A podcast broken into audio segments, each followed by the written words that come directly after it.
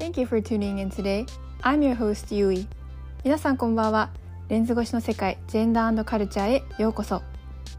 私は普段会社員をしながらインスタグラムでジェンダー平等やアンコンシャスバイアス、セルフラブ、自分軸などをテーマに発信をしています。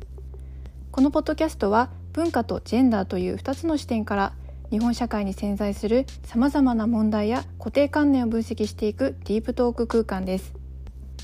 すべての人の人権が尊重され公平にそして自由に生きることができる社会づくりには法律や制度の整備はもちろん私たち一人一人の意識の見直しと改革が大切です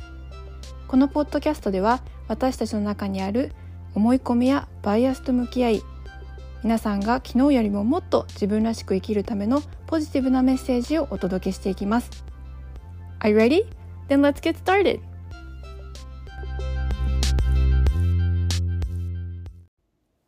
皆さんこんばんはゆいです。今日もこのエピソードを聞いてくださりありがとうございます、えー、3月中旬いやもう後半になりましたね。女性歴史月間ということで今年今年じゃなくて今月に関してはフェミニズムオンリーのトピックで、えーと、ポッドキャストをお送りしていきます、えー、今日はですね一人で恋バナを 一人語りをしようかなと思っておりましてえーとまあ、いろんなフェミニストに対する偏見とかバイアスとか先入観っていうものが、えー、あると思いますが世の中的には、まあ、そんなものを少しでも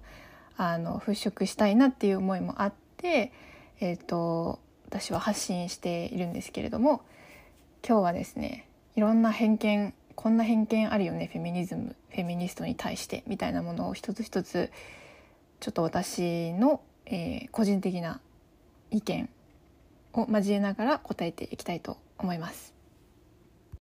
ではですね皆さんに、えーと、質問に答えていく前に改めて私なりのフェミニズムの解釈の仕方捉え方をお話しした上で質問に答えていきたいと思います。えっ、ー、とですねフェミニズムは私にとって、えーと性差別あらゆる性差別に反対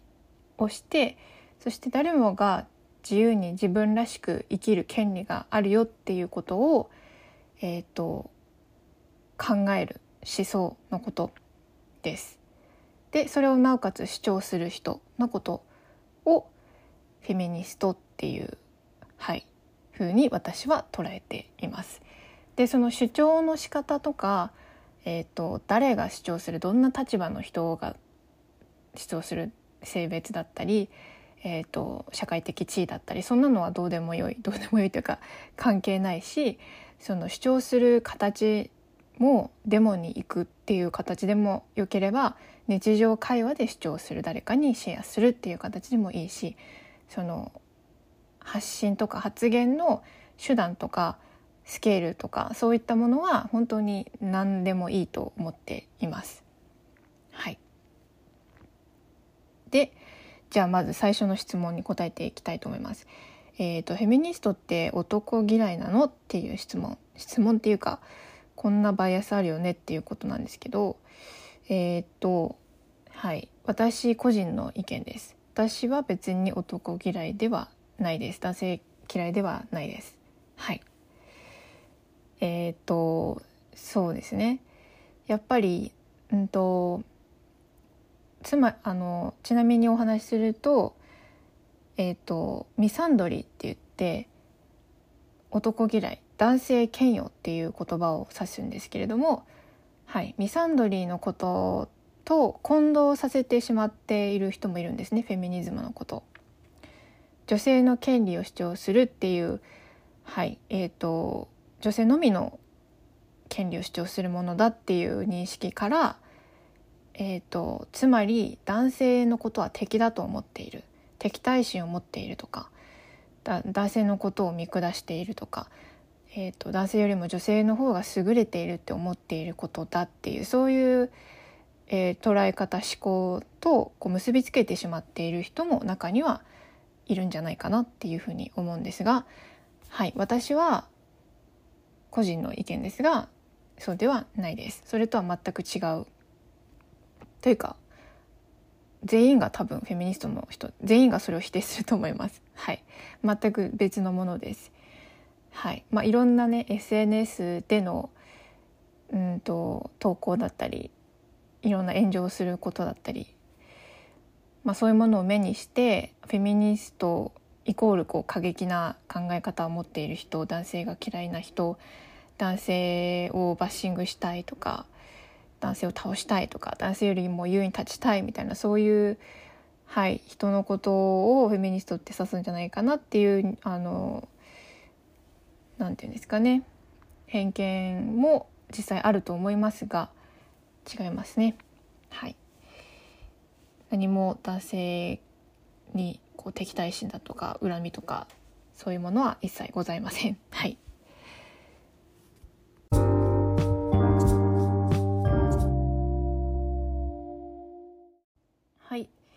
2つ目、えー、恋愛や結婚に反対なのかっていうことです。フェミニストは、えー、恋愛とか結婚っていう概念に反対しているのかっていうことですね。はい、私は反対はしておりません。はい、多くのフェミニストの方も反対していないと思います。ただその家制度っていうのはもう前に廃止されていますがその今現状として結婚に関しては、えーと選択的夫婦別姓制度がないことで多くの場合女性が、えーと、性を変えるっていう、はい、システムになっていることに対して、はい、フェミニストの中でもいろんな考え方捉え方があるっていうことは、はい、実際そうだと思います。で、えーと、仕方がなく名前を変えましたっていう人もいれば、えっ、ー、といや私は変えたくないっていうことでえっ、ー、と何でしたっけ？法律法律の結婚ではなくて、えーと、事実婚ですね。事実婚っていう形を取る、えー、方もいたりとか、うん、あとは、うん、これはどうなんだろうな。海外に外国で結婚されるって方はその心配はないので、はい、そういう形を取る方もいますし、まあ、いろんな、はい、この結婚の形制度についてはいろんな捉え方があると思いますが結婚自体に反対誰かと一緒になるっていうことに反対っていうことではないと思います。フェミニストイコール。はい。で恋愛もそうですね。うん。なんか男嫌いっていう考え方があるからかわからないですけど、まあ、そもそも恋愛したくないとかうん、そういうことを連想する人もいるかもしれないですけどそんなこともないと思います。はい、フェミニストで結婚されている恋愛しているっていう方は、はい、山ほどいらっしゃいます。はい、でえっ、と次ですねどんな恋愛観を持っているのかですね。どんな恋愛観これは私個人ですけどうんとフェミニズムと出会ってからやっぱりその性差別だったりとかジェンダーバイアス男性はこうあるべき女性はこうあるべきっていうことだったりこう無意識のうちにあのずっと自分の中で思い込んでいたいろんなえっ、ー、とこうあるべきっていうこうルール普通はこうっていうものがありますけどそれがフェミニズムと出会って取っ払えたというかそこから解放された社会が作ったいろんな枠から自分を解放するっていうことができるようになったのでやっぱりその性差別にもこう敏感に反応というか あの違和感あるなこれ変だなって思うことに気づくようになった。っていうことはありますね。でそこからその霊感にも反映しているつながっていると思っていてその自分らしさをなんだろうな尊重しない形での恋愛はしたくないし私もそうだけど相手のこともそうですね。それは同様自分だけではなくて。はい。だからうん。男性だから例えばご飯行った時にお金を多く払うとかね女性はこうデートに誘ってもらうのを待っているとか、うん、なんかそういうねジェンダーロールっていうかそういうものからは解放されたいなっていうふうに思っているので、はい、そこは大事にしたい恋愛恋愛観かなとは思っています。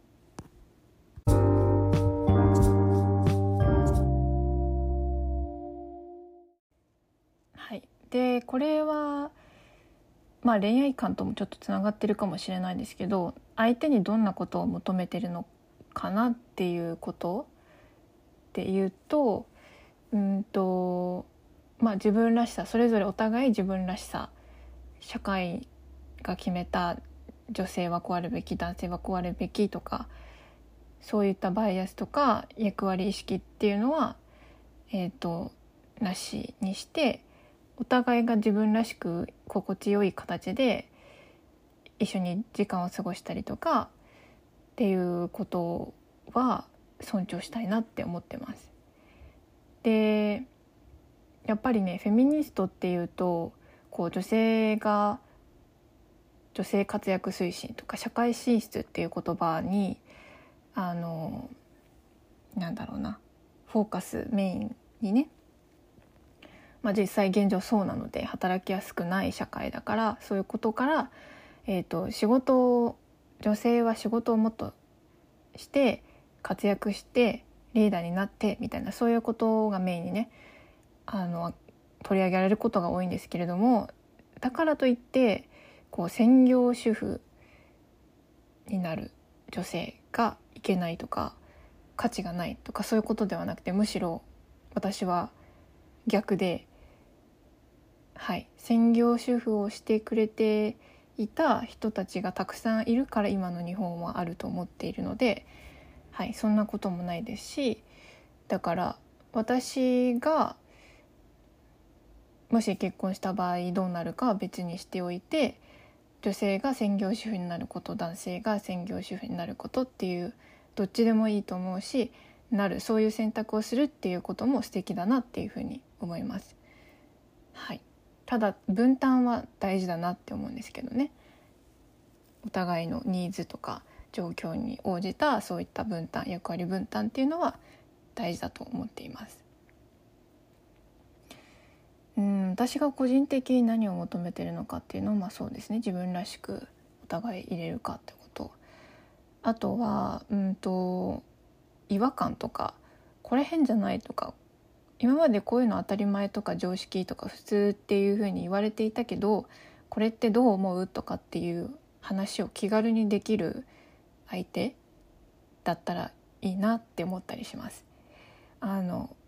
普通とか常識っていうことに全くとらわれずに生きるって逆に難しいと思うんですよね。だから別にそれを全否定してるわけじゃないんですけどそれをまず認識するこういうものあるよねこういうバイアスあるよねっていうのをこう一緒になってディスカッションした上でじゃあこれ変えていこうよ。こういうルールあるけど私たちの間ではこういうルールも取っ払ってもっと自由にやっていこうよ。みたいな。なんかそんなフランクな話し合いができる相手だったらいいなっていう思いはありますね。うん、もちろん相手もフェミニストだったら嬉しいけどなかなかねいないと思うので別にフェミニストって公言する人じゃないといけないとかっていうことはないです。はい、ただジェンダー平等っていうマインド意識そういった思考がある人ではあってほしいなって思います。はい。そうですね。やっぱそれないとちょっと価値観価値観が全部合う必要はないと思うんですね。もちろん。お互いの違いとかを尊重し合ってだからこそ補える部分もあったりしてそれはいいと思うんですけどジェンダー平等っていうマインドその考え方だけははい譲れないです。はいそうですね。そんな感じかな。唯一唯一っていうか一番トップに持っていきたいなっていうことは。はい。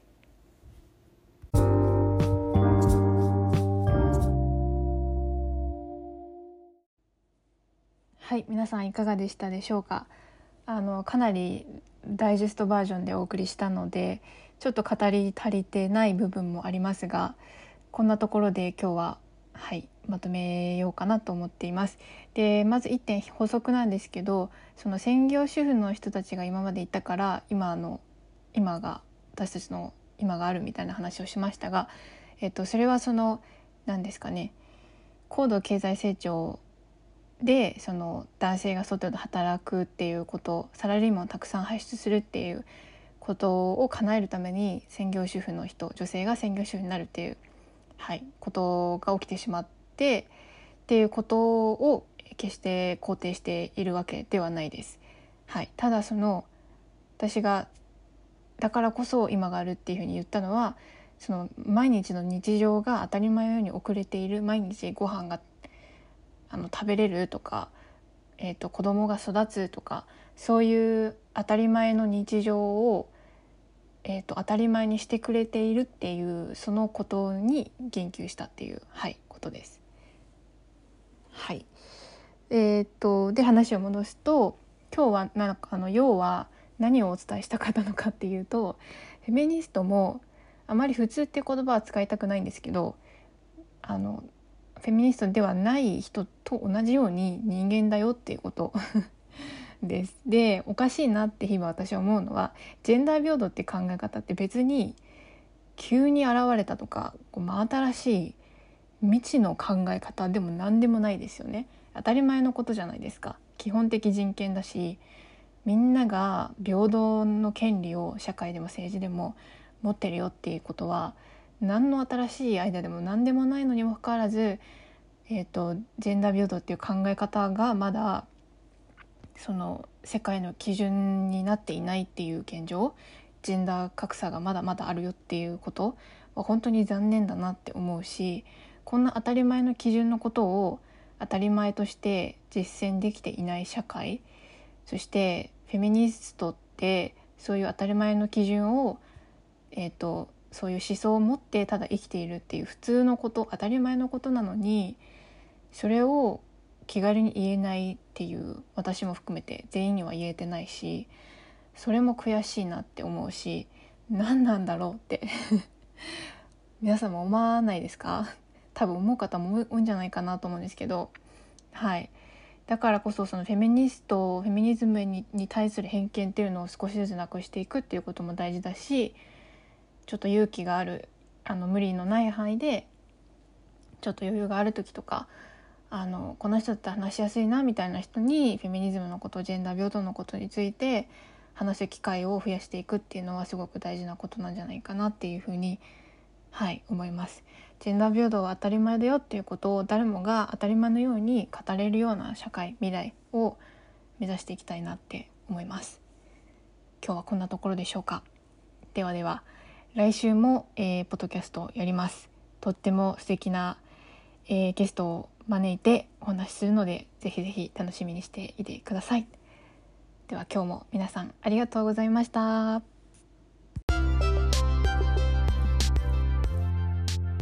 Thank you so much for listening today.